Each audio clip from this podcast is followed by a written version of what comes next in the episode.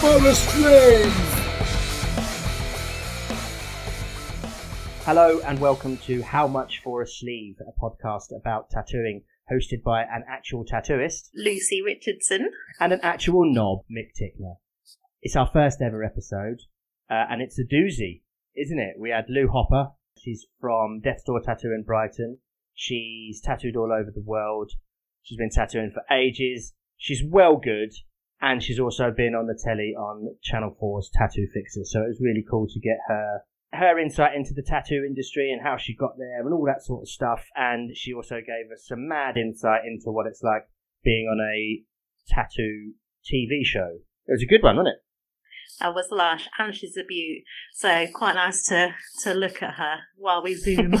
what do you mean? You're saying you weren't having a nice time looking at me? Um, obviously, I do really like to look at your facial alopecia, um, but she was a little bit easier on the eye. That is a fair point. Um, what have you been up to? Well, seeing as I haven't got a job, just Mm. trying to be an artist rather than a tattoo artist. Um, I see Yeah. you've been making some uh, acrylic paint earrings or something. Yeah, that was one of the things. I Uh, bought a available to buy on your on your Etsy shop. Uh, link in Uh, bio. lucytattoo.bigcartel.com. Oh, there we go. I'm gonna, yeah. I'm gonna have to stop doing that voice 'cause we, we, we've done we've done a couple of pilots, and uh, and I don't know where it comes from, but it just goes in a radio voice, and I, uh, I'm doing it around the house, and my girlfriend might actually kill me if I do it anymore. So we'll limit it. That that's it for now. We'll do it like, a couple of minutes each pod. I'm fairly sure that I say uh, it comes it comes out a couple of times during the, the chat we had with with Lou. So yeah, look out for that. That's fun. I've zoned it out. I don't hear it anymore. It's just my normal voice. That's just your voice. um, but yeah, just trying all these different crafts and stuff. Stuff I don't really have time to do. You know, it's normally pretty full on. So just enjoying having some time at home to paint and go out for walks and um, reintroduce myself to my child. it hasn't worked. Um, she still doesn't come out of her bedroom, but she is a teenager. But yeah, it's actually it's been pretty lush. And time to do stuff like this, you know, wouldn't well it'd be a bit of a struggle to do if I was tattooing full time. So so what's- yeah, it's been alright. one just a little bit of admin before. Uh, if you would like to follow us on Twitter, it's at HM4AS, the four being the number four. I've forgotten what it is on Instagram. Do you know it? How much number four a sleeve? There we go. At, Give us a follow. Smash the subscribe like buttons. I said I wasn't. I nearly went into. I'm not going to do it anymore. Um, You did it again. no, no, I said I tend to do it about 30 seconds after I'm not going to go again. Um, give us a follow. We've got some really cool people lined up. One thing to say before before um, you, you listen to the chat with Lou.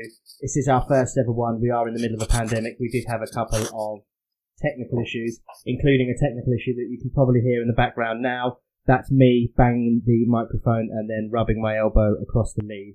So we're, it is our first one. it and rubbing my Well, you what? elbow. oh yeah. Oh yeah.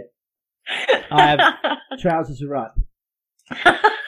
Trousers are up. The mic. Trousers are up. The microphone's up. Let's go. Uh, so it's a really cool chat with Lou. She, she's amazing, and we are really, really thankful that she came on and was our first guest. Uh, it's it's it's really cool to have her insight and stuff. So uh, yeah, I hope you enjoy it. This is how much for a sleeve with Lou Hopper, episode one. How much for a sleeve? Lou Hopper, our first guest. How Hello. are, how are you? I'm very well, thank you. How are you? Good. Uh, just want to say thank you so much for coming on and being our first interviewee. We would have totally understood if you'd have at least said, uh, "Do you know what? I'll wait and hear a couple before I come on, just to make sure you're not a weirdo." So, thank you so much. Thank you so much. you already for- know that I'm a weirdo, but Uh, It's my absolute pleasure. Obviously, I already know Lucy really well because we've been friends for quite a few years now. Um, but it's an absolute pleasure to meet you for the first time as well. So, Did you say the uh, worst time or the first time? well, it's uh, too early to tell. Very wise. Uh, yeah, we are it- in lockdown though, so the bar isn't set very high for fun.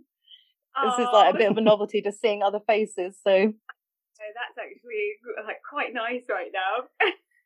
Absolutely. So we- we're gonna we're gonna we're gonna start off with how it all started off for you. What was your what was your journey into into tattooing?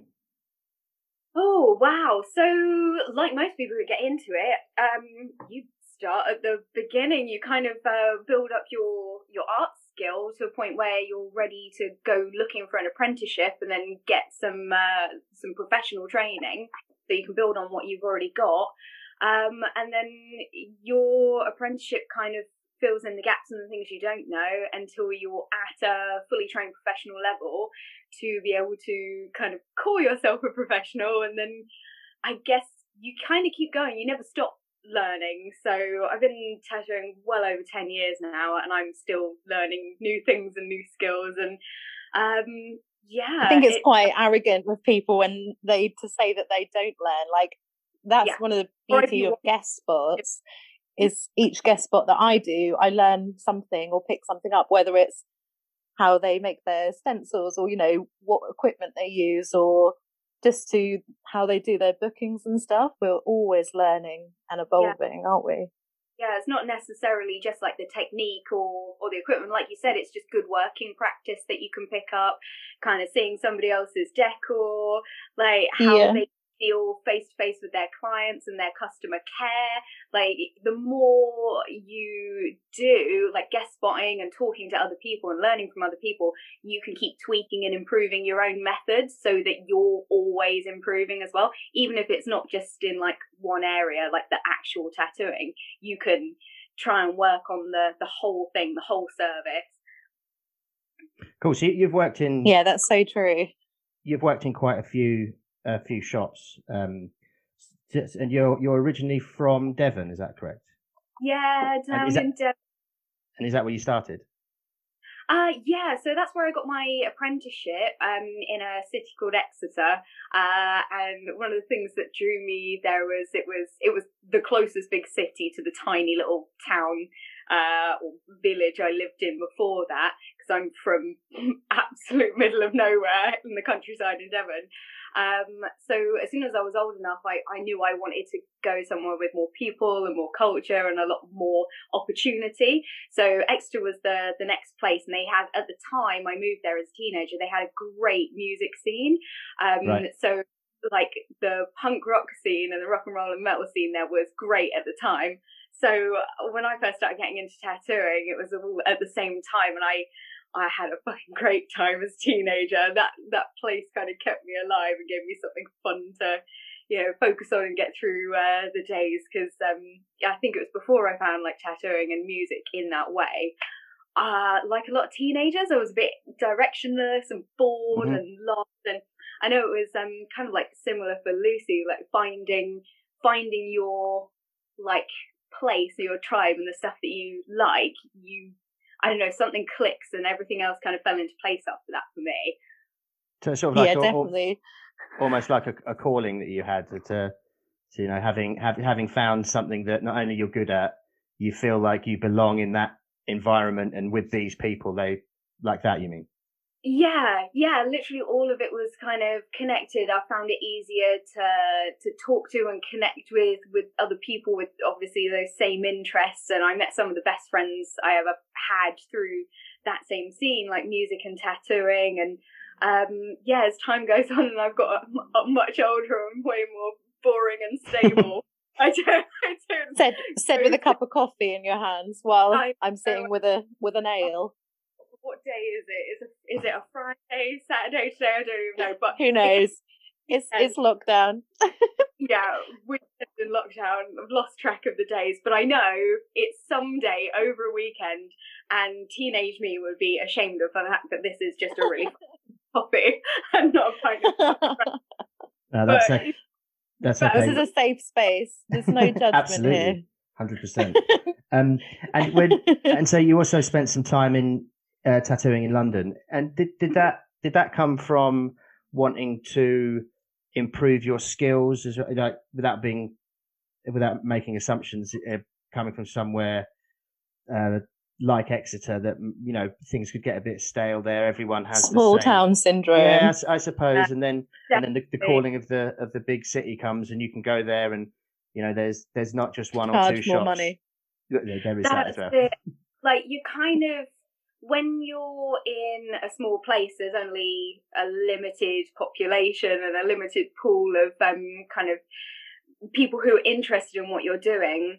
And depending on that area and the demographic it can very much like limit your work and what you get to try. Because obviously with tattooing we're, we're employed by other people. So as much as i love my job um, i can only tattoo what's requested so if i live Right. somewhere where there aren't as many requests or those requests don't really line up with what i'm interested in doing the way I can change that is to move to somewhere that does cater more to what I want to do and has more of those opportunities. And like you said, moving to London gave me a chance to sort of uh, move to a bigger city with more options again. You can notch up your earnings. Obviously, you have to be prepared to put in the hours and work hard for it. But if you're willing to do that, like you go to where the work is and where the opportunities are. So London was a really good move for me to be able to try all that stuff out. And uh, honestly, at the time, I'd kind of been running my own shop in Devon for a couple of years by that point, and I'd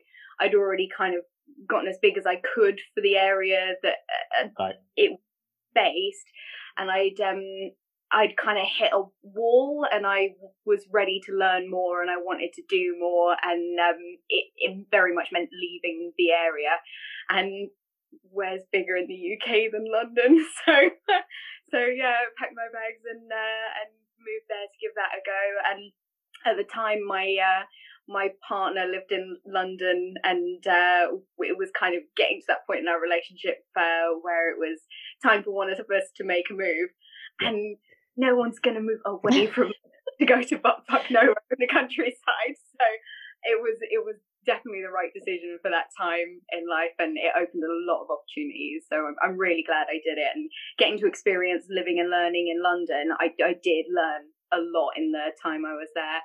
So it was good. It's quite full on, like working in a city, isn't it? Because the hours are different Mhm. and there's so much more demand and and it can you can fall into like a bit of a money making trap as well, can't you? Because oh you do I- charge more, No, so you're like, well, I I if I work one day here, it's a week's worth than in Exeter, so it's easy just to do every hour under the sun. Yeah, which is exactly what happened, and I I got so sucked into work for the whole time I was there, and that was my my main focus. I for the four years I lived there, no social life whatsoever. All work, and the you do crazy hours, and then when you finish your day tattooing, you still have all your drawing and design work to Yeah. do for the next day. Plus a like one to two hour commute across London to get back to where you need to, um, and just avoiding the perverts on the tube is like a whole other level of stress. So I, I thought I thought you said you hadn't met me before. you'd re- you'd remember that yellow t-shirt. that's just a dead giveaway. yeah. Let's uh, yeah, let's move move move away from my awful facial hair. So I've got this um, little bit here, as, little bit here as well, where I um because I'm incredibly middle class. I went skiing with my school, and the sun bounces off the. No one told me this, so the sun bounces off the snow, comes back up, hit me on the I- chin, and made my chin now completely scar tissue. So that's Oh my god! I found out the hard way as well. I was skiing in Austria with the school. I burnt the inside of my nostrils, which I didn't know was possible, but Right. apparently it is. that's yeah. that sounds worse than chin. Um, so w- See, I, I used to ski in Scotland, so I didn't have any of those problems because there is no sun north of Carlisle. I think just something you said there about how how you felt when you were in Exeter and you wanted to go and broaden your horizons and not just not just professionally but personally as well. Mm-hmm. I know because I know it would have been around at the time, but with the way Instagram is now, you can you can be that superstar tattooer in somewhere small and not and not and, and still have the audience there because of, of of how things get shared and and how people find you that way. And that obviously wasn't there the ten years ago when when when you or the eight years ago whenever you made that decision. Do you think that would have that would have changed changed the decision, or do you think it would have happened anyway? No. it's just, Right. no, I'm I'm pretty sure. Like um, you are so right. The um the improvement of social media and the way we can advertise and actually get straight to our like main audience now with stuff like Instagram and Facebook and um that has massively changed and improved um kind of our industry and my personal reach. I'd say now most of the um, interaction I get and the bookings I get do all come through Instagram because it's the first place people search, uh, which has been a great tool for me. And like you said, it just didn't exist in the same way when I first started tattooing. Um, so it probably does make it a lot easier for people to stay put in smaller cities as long as they've got that kind of reach and their clients are willing to travel to them. Um, I mean, Lucy's a perfect example. She lives in a beautiful, like, kind of countryside setting, but still has fully booked diary because people know and love her work and are happy. And I know this is embarrassing her because she's super sweet and can't take a compliment at all without going for a thing. But um, she's she works really hard and she's got the client base there because of that and uh, and the advertising definitely helps people find you. So um uh even if that had worked for me if I'd stayed put in Exeter and where, where I'd originally lived and trained um I don't think I would have been comfortable staying put there for much longer just because all the other aspects of my life were still lacking in ways as well. I wanted more like opportunities career wise outside of tattooing, which weren't on offer in a smaller city. Um, even though you can travel for them, I tend to be really busy and booked up quite a lot. So that juggling act becomes a little bit harder if you then have like a four hour commute to London to do something else and then you've got to go back again. Um, so logistically, it just made a lot of sense for everything that I wanted in life to make the move to a bigger city. So now you own Death's Door in Brighton. Mhm. Did you ever consider opening a shop in London or did you want to move out slightly?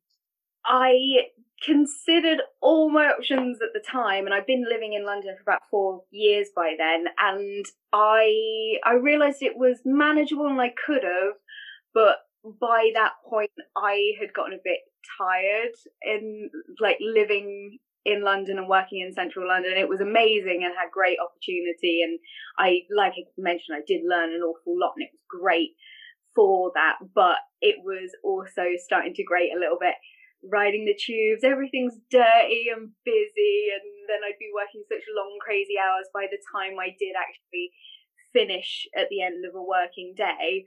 I wouldn't have time to go to a gig and then get home again because of the commutes across London involved in the things that I want to do after.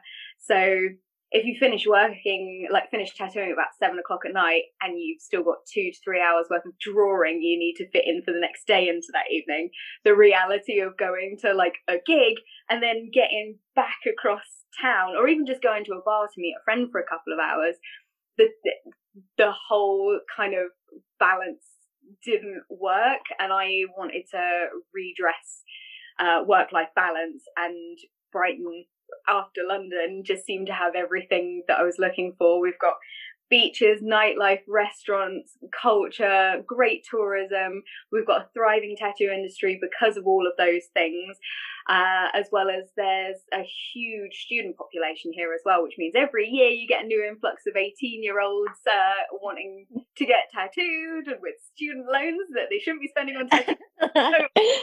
Thank you, student loan company. Exactly. So um, yeah, it just makes for this kind of perfect little bubble that facilitates everything I'm looking for to keep me happy, basically.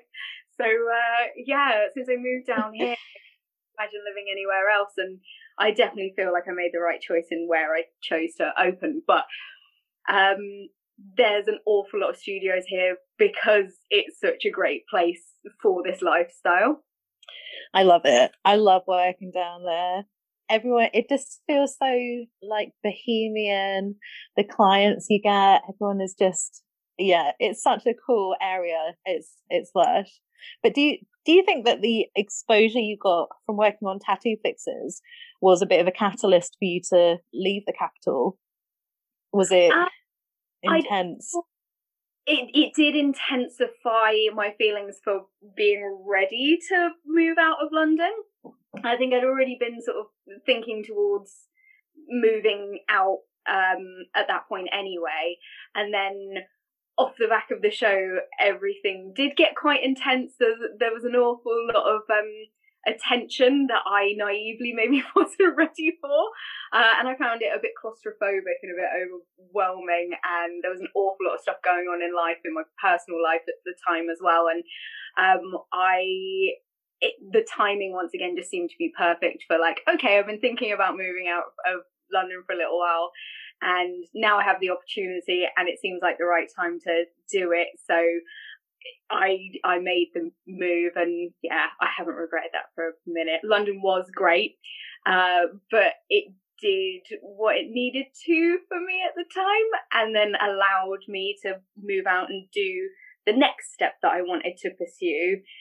Because the the exposure of the TV show definitely did help with the advertising in order to keep me busy enough Yeah. to make all of those moves. So everything obviously like had to happen in a certain order to get me to where I wanted to be kind of work wise, living wise, lifestyle wise. And um yeah, like everything, it's been like a process and it's nice that it's still moving on and moving forward because I've I've still got things that I want to do like a year ahead and two years ahead. So like I yeah, I've got a direction. I feel like I'm on track, which is nice. It's good. And just for What- for people who who who are listening who don't know, uh, Tattoo Fixers was a a TV show on uh, Channel Four, 2015. I think it started. Is Oh. that, is that, and about then, yeah. I, time's gone so fast since it was filmed. I remember.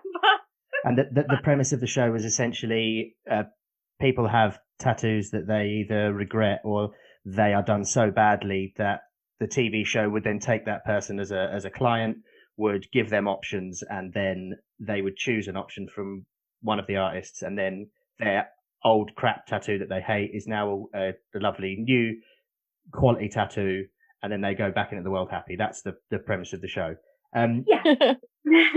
so um, they came in with a dick and they left with a lovely peacock. Well, I was just going to say that I, it, it is actually brought up in the show. Um, I was watching a couple recently, and I, I can't remember who actually brought it up, but someone actually said that men are so obsessed with their penises that it's mad. It's mad how many lads get a knob tattooed on them. And now, one of the reasons Lucy and I are friends is because we work together. I was wondering was, I was wondering what the Yeah. link was there. Like, and so she would always be drawing things over my uh, over my stuff. Uh, one of the things I remember going going to a like meeting. pads of paper, not his junk. no, not my not my, my just junk. to clear no. that out there. Lauren's dubbing a dicks. Um, and there, there was one when I was going into a meeting, which was incidentally at a school, where I Oh. I turned a leaf of paper and there was a big veiny spunking cock with a fox coming out of the end.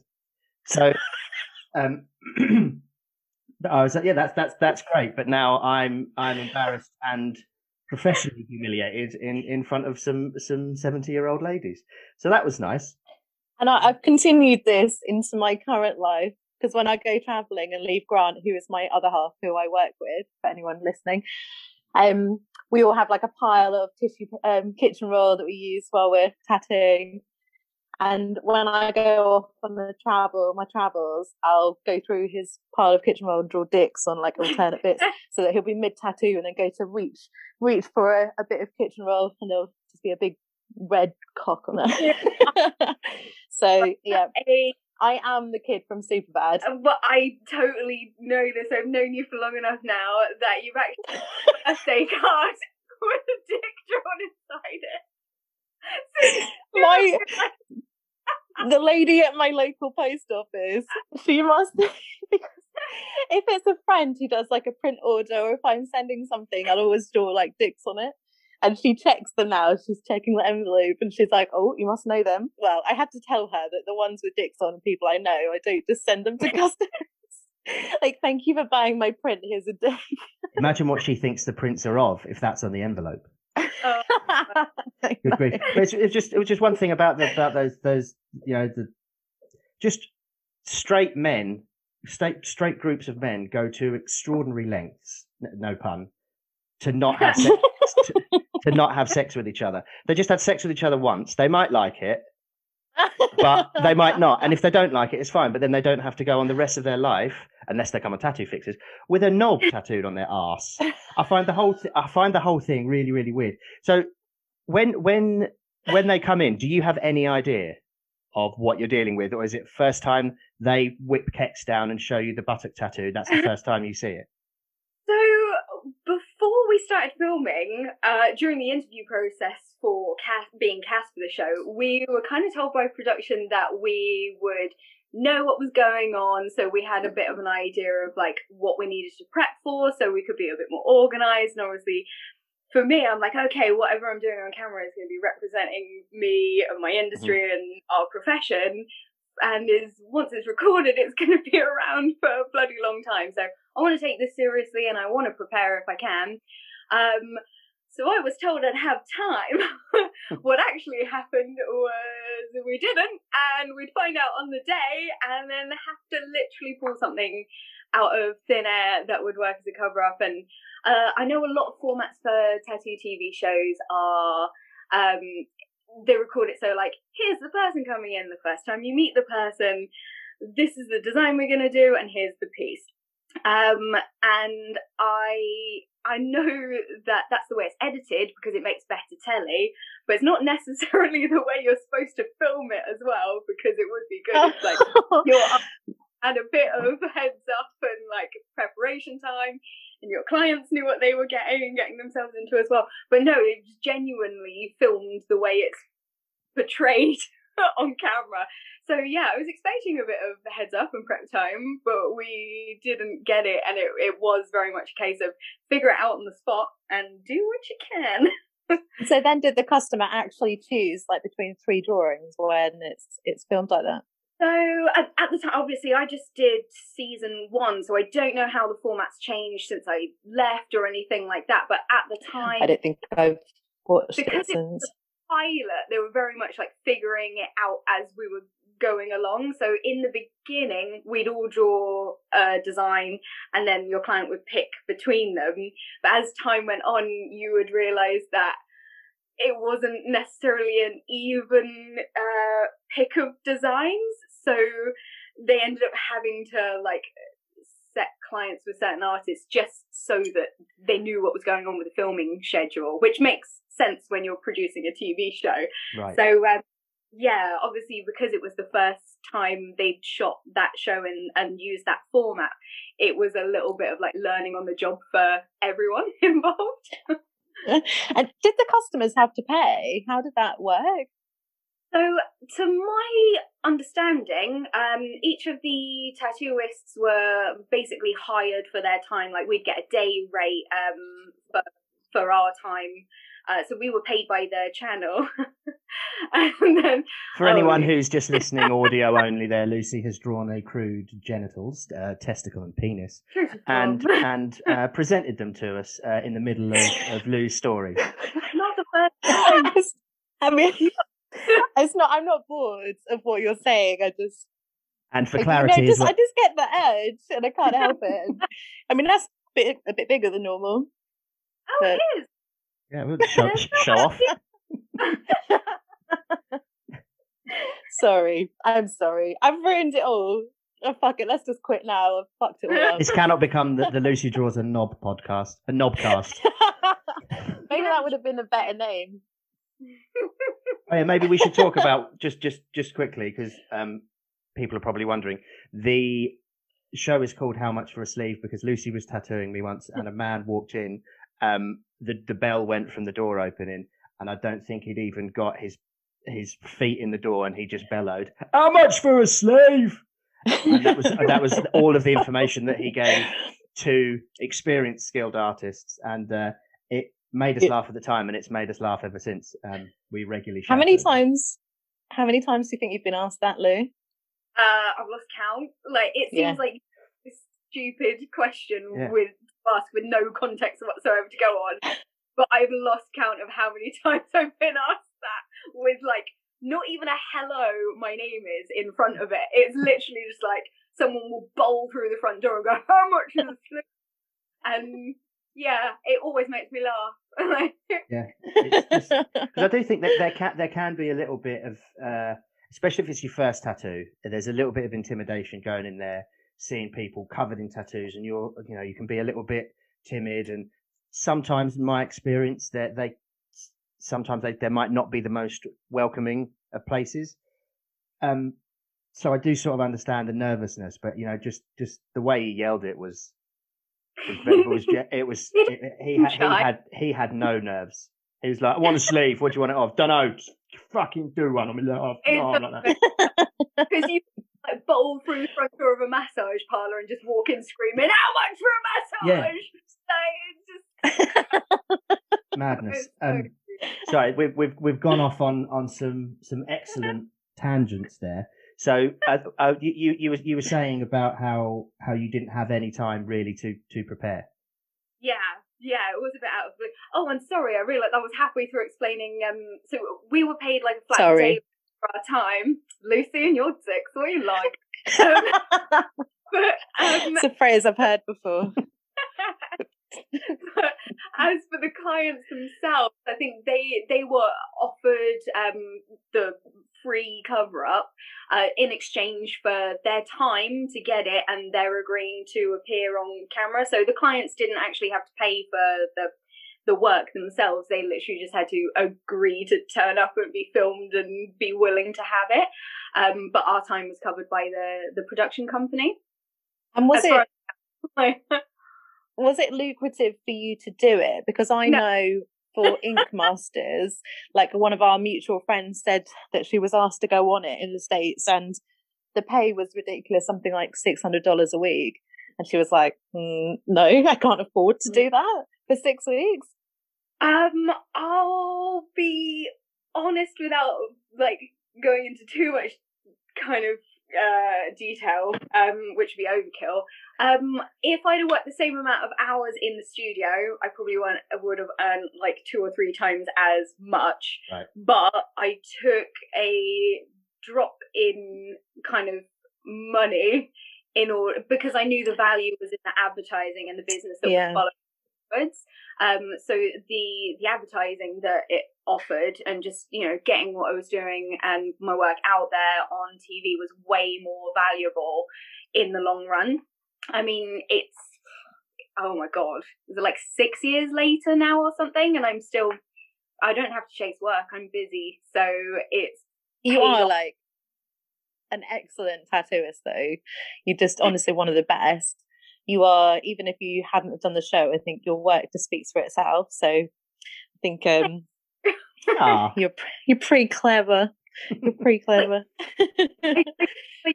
same for you as you just you do your thing every day you kind of forget that other people look at it and see value in it when you look at it you criticize the fuck out of it never happy God, I'm the worst. but that i guess is also part of why you're always improving because you look at something that may be the best thing you've ever tattooed and you're like shit i'll do better next time. And then you do God, try harder next time. Yeah, I feel like at the moment I'm in a bit of a slump with posting on Instagram because it's so easy to criticize your own work, especially if you haven't got a lot of new work to put out there. And you look at stuff and you think, God, you know, that line, you know, maybe I should have gone thicker or it's not the best or the photo's not the and god when you do something you like quality the you cannot get image isn't that great and oh yeah then it brings us on to something that like mick and i have mentioned is people getting upset when you don't post the pictures on instagram Yeah, it, and it's nothing personal at all. It could Yeah. literally just, all the photos I took are fuzzy, or Yeah. like totally color balance just wasn't right because the camera settings weren't right, or maybe it was a really really good tattoo, but if that's not the sort of theme or style you're trying to push at the time, you don't post it because you're trying to just show a particular style that keeps your feed consistent and attracts more of the specific type Yeah. of work you are advertising for. But that's it personally, yeah. Or with me, I've literally just been sent a cat video as soon as I've sent that customer out the door and I'm distracted. And then my next customer comes up and I just forget. I just, I probably, I could probably, I have so many photos of tattoos on my phone. That I could post a new tattoo every day and still not run out of content. But in my head, I'm so self critical that I'm in, I've got this bit of a phobia now about posting them. So just be good to get back to work and get that enthusiasm going again. But um, when you've got all this time to overthink everything as well. Yeah, totally. Artists in your own head, and it's an artist Yeah. quality anyway, Yeah. without to contend with as well. It's been pretty hard to stay motivated, like doing anything productive at the moment. yeah, Yeah. totally. Yeah, this is yeah. We're so we're in what is this six week six of the third lockdown, and um yeah. I so naively thought I'd be back to work by now. same. It's crazy, isn't it? But I suppose, like at the moment, we're sort of living out our teenage dream. We're just artists. We're artists for a living. I mean, Mm. fair at the moment, it's not really, it's not really making a living for me, but I'm pretending. at bay and yeah, Yeah. I, I wait to get back to work just to keep my brain busy. I although I'm still doing stuff all the time, like whether it's painting, drawing, or I'm like um working on commissions. So I'm I'm still working, obviously not tattooing, just on design work and commissions and things that I can do safely from home. So I'm busy and I'm filling my time, but it's not the same. And I really miss the social aspect of it. Like I like seeing Yeah. my colleagues because I work with like amazing, amazing, lovely girls, and they're just yeah, they're good friends as well as like amazing colleagues. Um, so I, I miss them like hell. And then there's like the social aspect of getting to meet new people every day, or you're meeting with established clients that you've got to know over time and over years. So you've got like friendships built and stuff as well. But our job is awesome. It is good. I've made so many good friends, whether I've tattooed people or gone to work at their shops like like yourself. It is it's such a great job, isn't it? Like Yeah. I Oh. I can't wait to be a tattooist again. I know, I miss it so much. And it's really nice for you to slip in as well. Like, obviously, we know, but a lot of people listening might be aware that, like, you come down to guest with us in Brighton and you come work at my shop uh, every once in a while when you get a chance to get away from your busy schedule in your studio. So, yeah, like a little working holiday and we get to go for cocktails. It's really nice. yeah. Oh, so nice. Even better when we're in America, but yeah. Oh, I'd take Brighton right now. Yeah. that- I mean, we'll do right now. Just seeing another human outside of the house would be great. How much for a string? Did you know who you were going to be working with? So Sketch and Jay were the other artists mm, on the show. We actually met about two nights before we filmed the pilot for the first time. So um, I think uh, I think production wanted to sort of catch the the chemistry between new people meeting on camera, like rather than give us a chance to sort of get to know each other first. They literally just introduced us a few days before the filming started, and and they were all brand new to me. I'd never met anyone before. Did you get on with them? Uh yeah, like every, everyone on set was really civil. I'll be um I'll be straight up about the fact that there were days where I really struggled on set. There were there were really long days. It's high pressure, crazy hours, and it was um it was midwinter, so it was and filmed in a warehouse, so it was like literally snowing outside. And you're in a warehouse with no heating. I was so cold I couldn't feel my machine uh, while I was tattooing Oh sometimes. my god. like everything is fine when you're fucking freezing. It's really hard. Yeah. And then obviously like with the with the pressure and the time scales involved in having to produce so much work in in a short amount of time and keep your client comfortable in a freezing warehouse at the same time as well. Um, it, it was like a high pressure environment to film in. Uh, at the same time as getting to know everybody from scratch, like your colleagues, the production team, like everyone involved, um, and the clients, of course. Um, Jay was actually a huge support. Like, um, he he was great at um at the end of the day, like just having a chat and I don't know. Uh, sorry, I'm fumbling over my words, and I I don't really know why. I haven't spoken about the show in such a long time. It's kind of um, That's fine. the first time I've kind of been asked any of these questions, and it's been a long time since I've had to sort of like think about it to answer. Um, but yeah, Jay a really, really good support through everything. Like he kept me calm when I was pissed off, and the days I was seeing my partner, who was like, "It's okay, you're gonna see him again in a few days," and it was a mad time. Like, um, yeah, uh, it, it was a great emotional support through all of that. It was really nice, like, and I That's- appreciate that. All these years later, he he was like the the closest friendship and the the biggest support. Like he is genuinely as lovely in real life as he comes across on screen, which was really Gen- Gentle Jay. yeah. Gentle Jay. Gentle Yeah, 'cause Jay. there's one thing- Jay. There's one thing that I that I noticed about him is he looks because obviously he's a very well put together man, and he looks very similar to uh, a man who is also very well put together called Peter Trego, who's a professional cricketer who also has tattoos. Sports. Sports Sports Pod with That's Mick what- and Lucy. Um, he, he he has so many because What's a sport? not many people in, in the world of cricket, especially at the time when Peter Trego was getting famous, had tattoos, and he had two full sleeves. So much so that the bat manufacturer that he uses for his equipment made him a signature bat, which has part of his tattoo on it, which I think is really cool. Getting, ta- Aw. getting, getting getting tattoos into um, into spaces you wouldn't normally see them. And I thought that was, I thought that was really cool. Um, I've got sports into it, which I've done, which I've done now. So let's move on. Lucy, what were you saying? Look at the state of you. Put in just so, again. If anyone's just audio, audio only, she's drawn another knob, and this time she was motioning it, motioning it towards her face. This time it was because of boredom. Yeah, because I'm not going to lie. But it was interesting. It was, It's it was sports, sports sports, sports, Yeah. and tattoos. There was a reason for it. Please continue. Yeah. Yeah. Um, there's a bit on another tangent. Well, I don't know how much you're going to want to say about it, really. There was quite a lot of sort of negative press in parts about one tattooist in particular.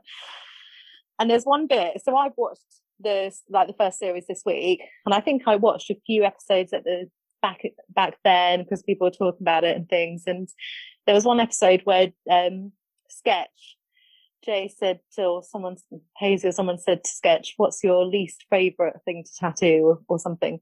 And he said, "Oh, the worst skin is bigger I- skin." So yeah, I've actually heard this complaint from like some friends of mine and quite a few sort of clients I've had since who've been so offended by that mm. comment that it's come up in conversation quite a lot.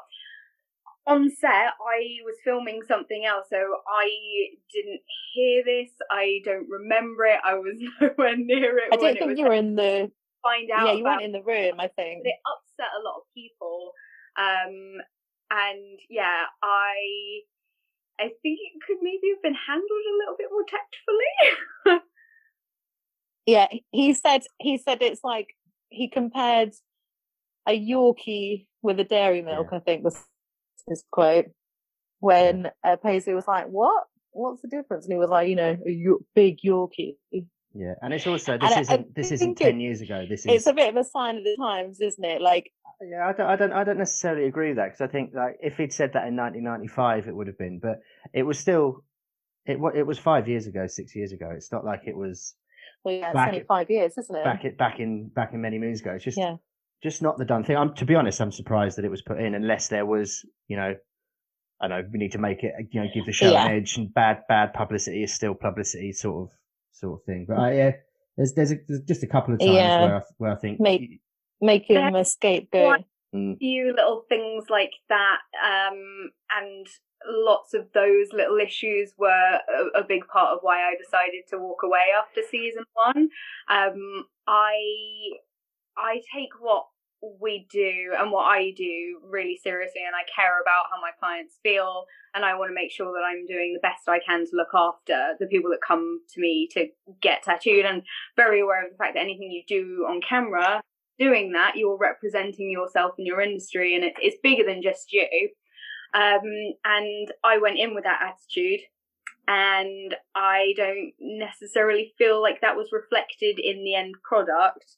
Um, and because I could sort of see that and where the show was probably going for the sake of ratings rather than portraying all the things that I love about the industry, it was more about obviously making a TV show than uh, promoting our industry necessarily. Whilst it was trying to do that, but didn't do it necessarily in the way that I would have liked it to have been done is uh, like yeah. a large reason for why I stepped away. It was great advertising to do season one and get my name out there, but that was as much as I wanted to do, and I stepped away and wished everybody well and went on with my life and yeah, kind of stuck to tattooing full time because that's what I'm more interested in. That's what I love doing.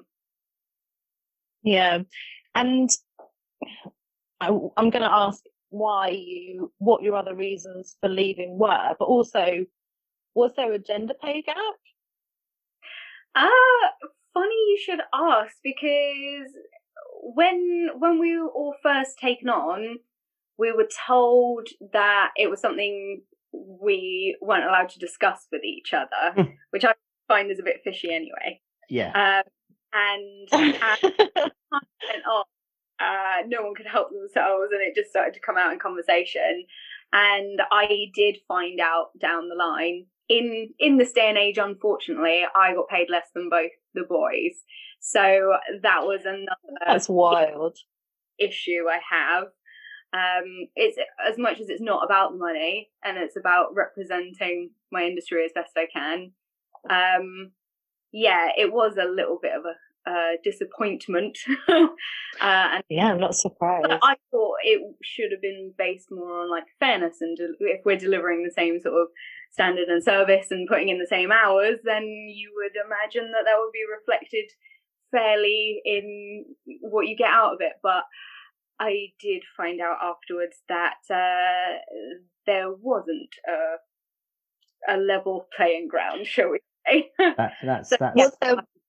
was disappointed by that. Definitely.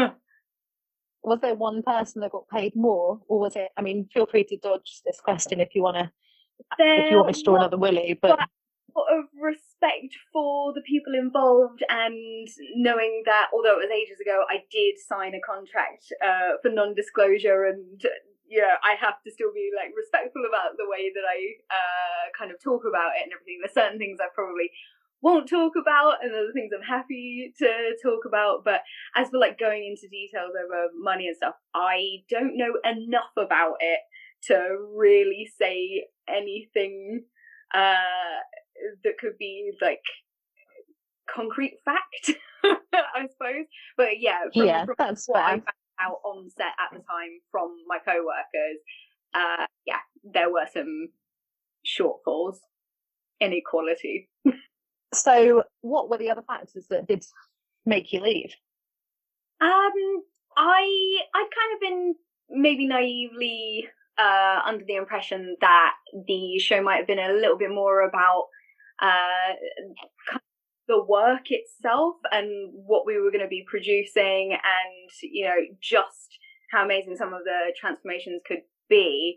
Um, but I think I'd romanticized it slightly in my head rather than obviously I'd never done TV before, and I certainly hadn't done like a reality TV thing before. So when the reality of the fact that you are up against it time wise. There's a certain format you have to stick to for filming.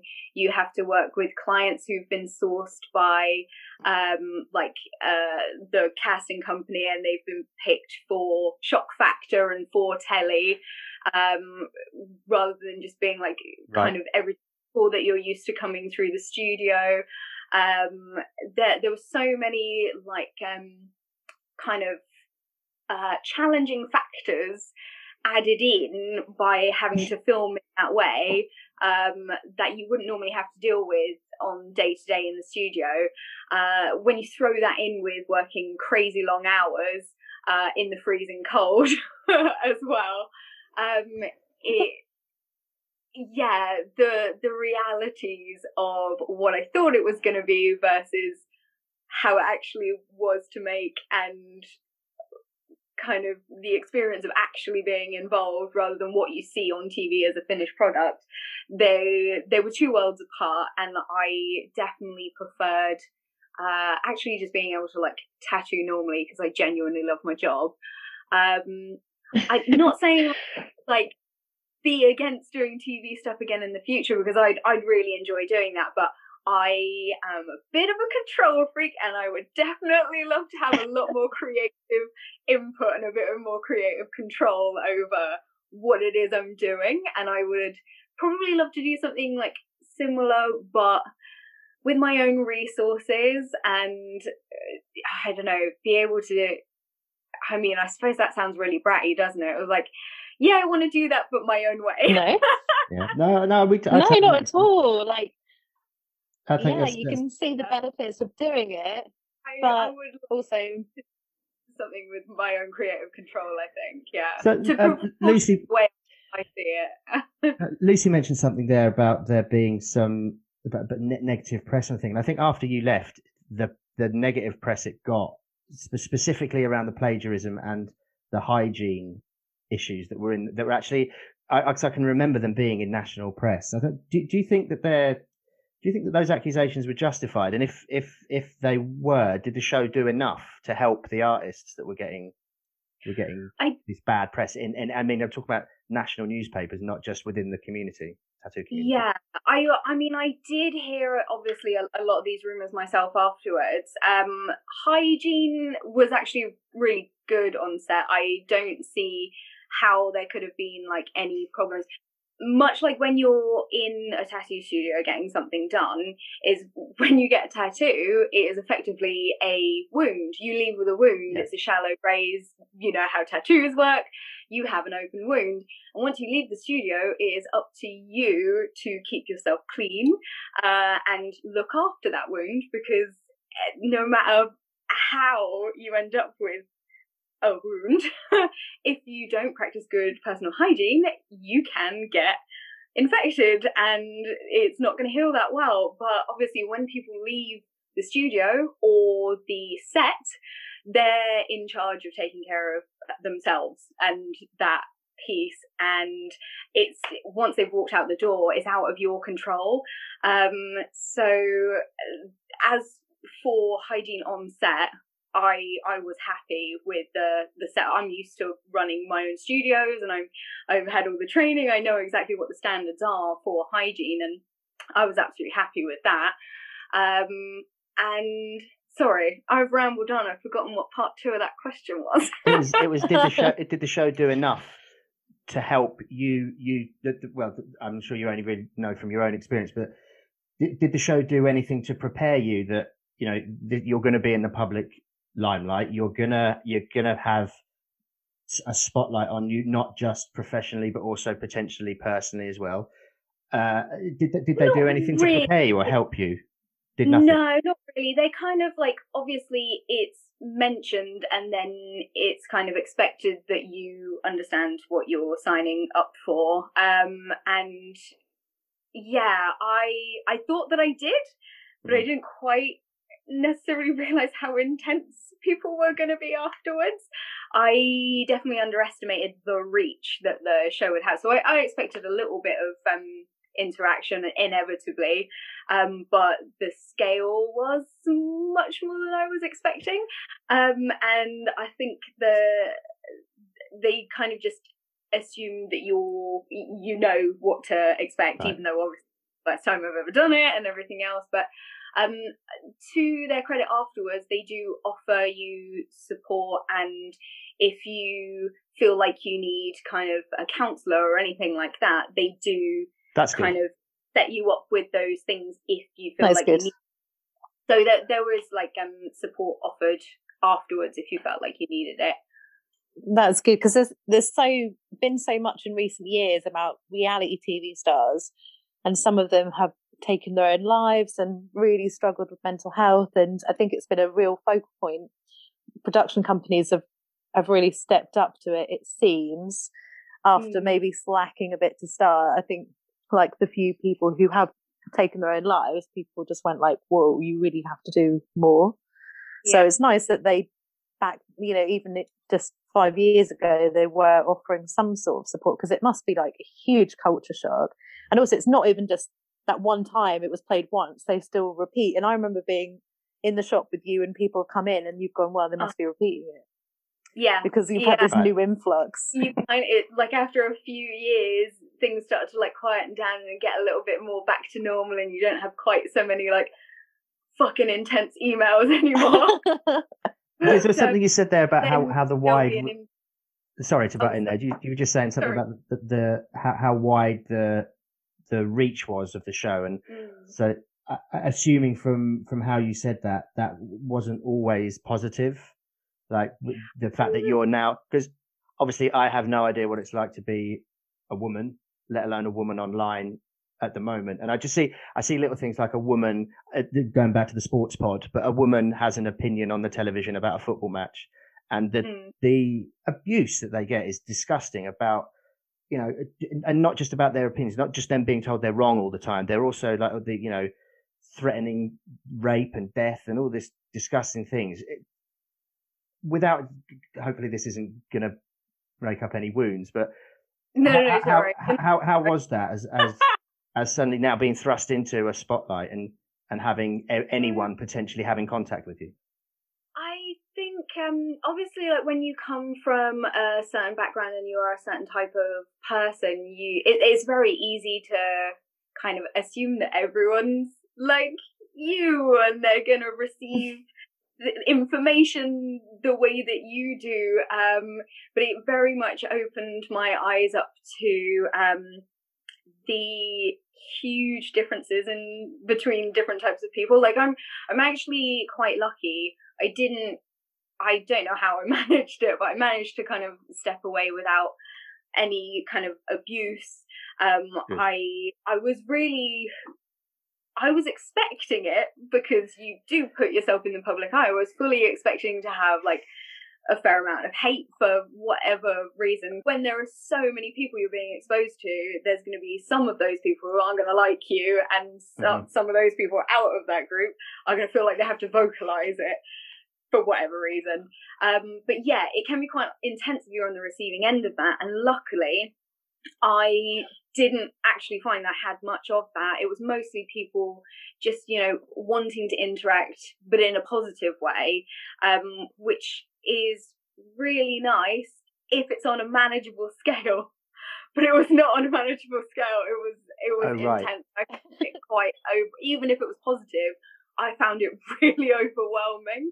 And because I am a bit of a empath and I like connecting with people, I struggled because I almost felt like in a lot of ways I had a personal responsibility to reply and like say hello back and want to like be good to those people. But there just literally isn't enough time or energy in the day. And then everyone's being lovely to you but you feel like you're falling short for those people. And it is very much like I put too much pressure on myself um over that but it it was dumb because it made a really positive thing.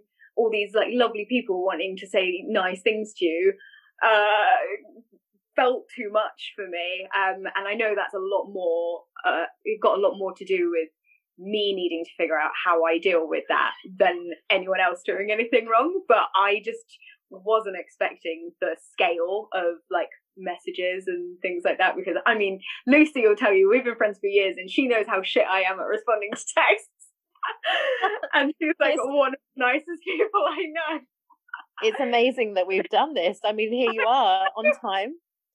You've we've spoken multiple times in the last few days. You've Yeah, answered your phone and replied to texts. I don't know. I don't. Is it you? I mean, is it, is a good job we're on video? I know. Otherwise, it you know it's my my receptionist standing in doing a voice. it's Natalia. Oh, thanks for thanks for being so open and, and, and honest with those questions. I know, like, yeah, you tell that that's really cool, and I think I think it's a side of the the, the tattoo industry that is now so massive. All these all these shows popping up everywhere. It is, it is super cool to get a real insider's voice about and, and you know the, the things that you brought up there, like the, the, the gender pay gap, the the how you felt as a person that having to deal with it could like you said there at the end it's not just someone saying nice things about you it's someone saying nice things about you all day every day over Yeah. and over again that is It- that is because kind of from because it's from like strangers as well, Exactly. people that you don't know. It, I don't know. You you don't really kind of connect with those comments because Mm. you don't know those people. So it just yeah, it's. I know it's always coming from like a place of love and support, but eh, when you don't know those people, but they feel like you're familiar to them because they've seen you on TV and stuff like that, it's um I I found it really strange, like that lack of connection. Um, Yeah, so there's something interesting to go back when when my uh, so uh, my the first tattoo that I got was I drunk at a festival and got a uh, the uh, comedy masks from the comedy and tragedy masks on me just above my elbow. It all fell out because I was really drunk when I had it done. It was done on one of those buses on there. So I went to see see someone and they they they covered it up. Um, and uh, about I don't know four or five months after I had it done, I bumped into him at a gig. And I was like, "Hey, hey, how's it going?" Like, like me and him were mates, but only from my point of view. And I could see his face backpedaling, going, "I've tattooed this bloke. I can't remember what it is." You know. And then I sort of, read, "Oh yeah, let me show you." And then he went, "Oh yeah, I remember that looks good. Well, I'm, I'm Yeah. pleased with how that's turned out." because even if you've worked with a client and you haven't met them face to face, if they've been with you for like an hour or four Mm. hours, they kind of forget that you've been staring at their tattoo the whole time because you are concentrating really hard on Yeah. making that fit them and not fucking it up. So you'll be having conversation and stuff as you go along, but your main focus and concentration is Absolutely. on making that tattoo. So if you've tattooed somebody for 20 minutes or half an hour three years ago and you bump into them at a gig, they, they're very likely going to remember you because it might be the only one Absolutely. tattoo they ever get. Yeah. But you've seen like a hundred people since then That's and it. it's it's like nothing personal at all. It's just my brain does not hold on to shit for that hundred long. percent. And, and no, Yeah. and, and nor should it. It was just that was just me going into that situation, going realizing halfway through that I was being like, oh, he doesn't recognize me, but of course he doesn't recognize you. So yeah, um, uh, th- thanks again for being. That's that's really cool to hear that. It's really really honest. We, we I really appreciate it. Thank you. Um, so what what what have you been what have you been doing over lockdown to keep your Uh, creative juices flowing? So trying to keep myself busy and still pay the bills by doing um a lot of like commission work. So um outside of tattooing, I'm still uh, an artist professionally as well. So I'll do a lot of um kind of computer design, like graphic design, whether it's print work or illustrations for books or product design or like literally anything uh sort Cool. of design related i i like trying everything and I've just been doing it for so long it's all kind of second nature anything design and art wise i've I'll give it a go. So uh, at the moment, I'm just taking on anything um, as a private commission that uh, is keeping me a entertained and b keeping the bills paid, so I can go back to work and my Yeah. still there at the end of all of this. That sounds awesome. Um, we did we did put out to Instagram uh, for some questions for you. So uh, just wanted to say thanks to all of these special men, assuming they are men, who sent back the question.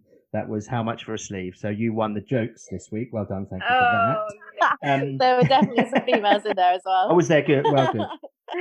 Uh, um, so we, we got one, and I don't know how to say this, so I'm really sorry, but I think it's uh, Alice WBU has asked, uh, do you prefer when people come in with a detailed design idea that they 100% are committed to having, whether you like it or not? Or do you like it when they come in with an idea, a general idea that you can then work with? Ooh, it's a double-edged sword. So it's a really specific design idea.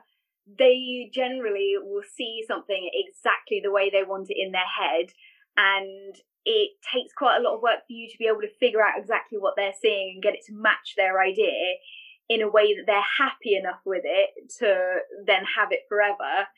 So you have to be you have to get that idea exactly perfectly right for what they're seeing otherwise they'll always be disappointed with it even if it matches the description they've given you um, but having a really specific brief does help you narrow down because without certain specifics to work to, and somebody just coming in and going, do whatever you want, there's no starting point for you to be able to narrow anything down from. So, um, and a lot of the time when people do come in and go, here's a basic idea, do what you want with it, and then you actually draw them what you would do with that idea, they don't want it, and you've wasted loads Yeah. of getting paid for. And they've Um, actually got an idea in their head, but they think yeah. they're just being cool by saying that. yeah, something in the middle of both of those things is probably ideal. You need a fairly specific brief, but with a bit of flexibility on the client's behalf so that the two of you can work together and um, create. I don't want to use the word compromise because it seems like somebody's sacrificing something somewhere, but um, yeah, it's it's a joint effort so that you both get what you want in a way that works properly and is going to age properly in the skin and and just look good because you want to put it in your portfolio and they're going to be wearing it for the rest of their lives so you you find a middle ground between both of you Awesome. Um, Yeah, I totally agree. I suppose the, the, the last question we've got, thanks again for being so wonderful. Um, the last question we've got is, is what's next? What's next on your, on your agenda? Ooh, so I guess since the show was filmed, because that is quite a long time ago now, like six years of, um, and even people following what I've been doing since like online and stuff are probably like, what, what the fuck have you been doing? I've, time obviously like I've moved cities and I've still been, um, well, I've, I've relocated, I've built a business, I've, um, kind of grown that business down then then I downsized it so that it was more profitable and less stressful um and then refurbed it twice and taken on like all new staff and oh my god uh the, the studio in my professional life has gone through so many like reincarnations in that time as well as like uh me trying to balance like my obsession with traveling and just seeing as much of the world as I can as I uh, along the way while I'm still working. I guess the next thing now, now that I've got the the studio finished and a really nice kind of like working lifestyle, I love the studio. I love the the city I live in. The people I work with are amazing. Um, I feel like I've, I've kind of hit that point now where I'm ready for something else, and I think Right. that as much as we've talked through uh, this today, and I've, I've said um, like I had a mi- mixed feelings on my filming experiences and work in TV. I've I've obviously also said that I'd be interested in doing more stuff like that in the future. So I think over the next year or two years, I'm going to be pursuing um, some more TV work, but once again, like trying to get something going off my own back where I have more of a creative control and I can make something um, that speaks a bit more to to what I'd like to put out there. So it might not necessarily be tattoo related. Um, there's so many other things I'm really interested in in life, like travel, wildlife. Um, I would love to do something that involves uh, like those two things. So uh, if there's anyone out there that thinks that sounds cool and they want to do something, hit my email up for a collab and we'll figure something out. But yeah, I would love to pursue some more stuff like that in the future. How about here's an idea. How about just me and you getting paid to go around America and okay, like maybe do the odd tattoo, but really just look at birds and flowers and eat, go to and eat Fuck, like Yeah, massive portions. pay me to do that, please. Ecotourism, hotspots around the world. Somebody pays us to do that on camera. I am all right. I'll never come back. I'm there. Yeah, I'll be I'll be in your suitcase as people will say. Oh, take me in, take, put me in your suitcase. Well, Like that'd be me. travel well together. We've already been to LA together, and uh, oh, yeah, such maybe nice that- memories. Oh, that was good. That was really good. Take me Yeah. back. I want to play places again. I know. I think this is the hardest part of lockdown is not having a flight booked. It must be the first time in years that I've not had a plan, and you must be the same. Well, it was actually starting to drive me a bit nuts. So, and I, I realised with lockdown, I'd stopped sort of planning too far ahead for the future, and that was actually getting really depressing. So, um, uh, just recently, even though we don't know realistically when we're going to be allowed to fly or travel again, I have preemptively pre-booked a trip in the hope that we might be able to go by the end of it's optimistic and it might not happen, but just having like that something in the diary to look forward to is the whole thing. So, uh, hopefully, maybe Costa Rica around July. So, uh, yeah, that'd be great. eco touristing my tits off. So, um, yeah, it will happen, but at the same time, who knows? who knows? Who knows? Who knows what the hell's going on? Right. Thank you so much, Lou. That was really, really, really awesome. And thanks again for being our number one. You will always be our number one. No one can ever take that away from you. And Yeah, in a couple of years, we'll, we'll, when we're allowed, hopefully, we'll come to your shop and record a episode in there. How's that? Yeah. Oh, that'd be so good. That'd be so good. Thank Oh, you so yeah. much. Thank you for having me. Thank you so much. It's been so great. Guys.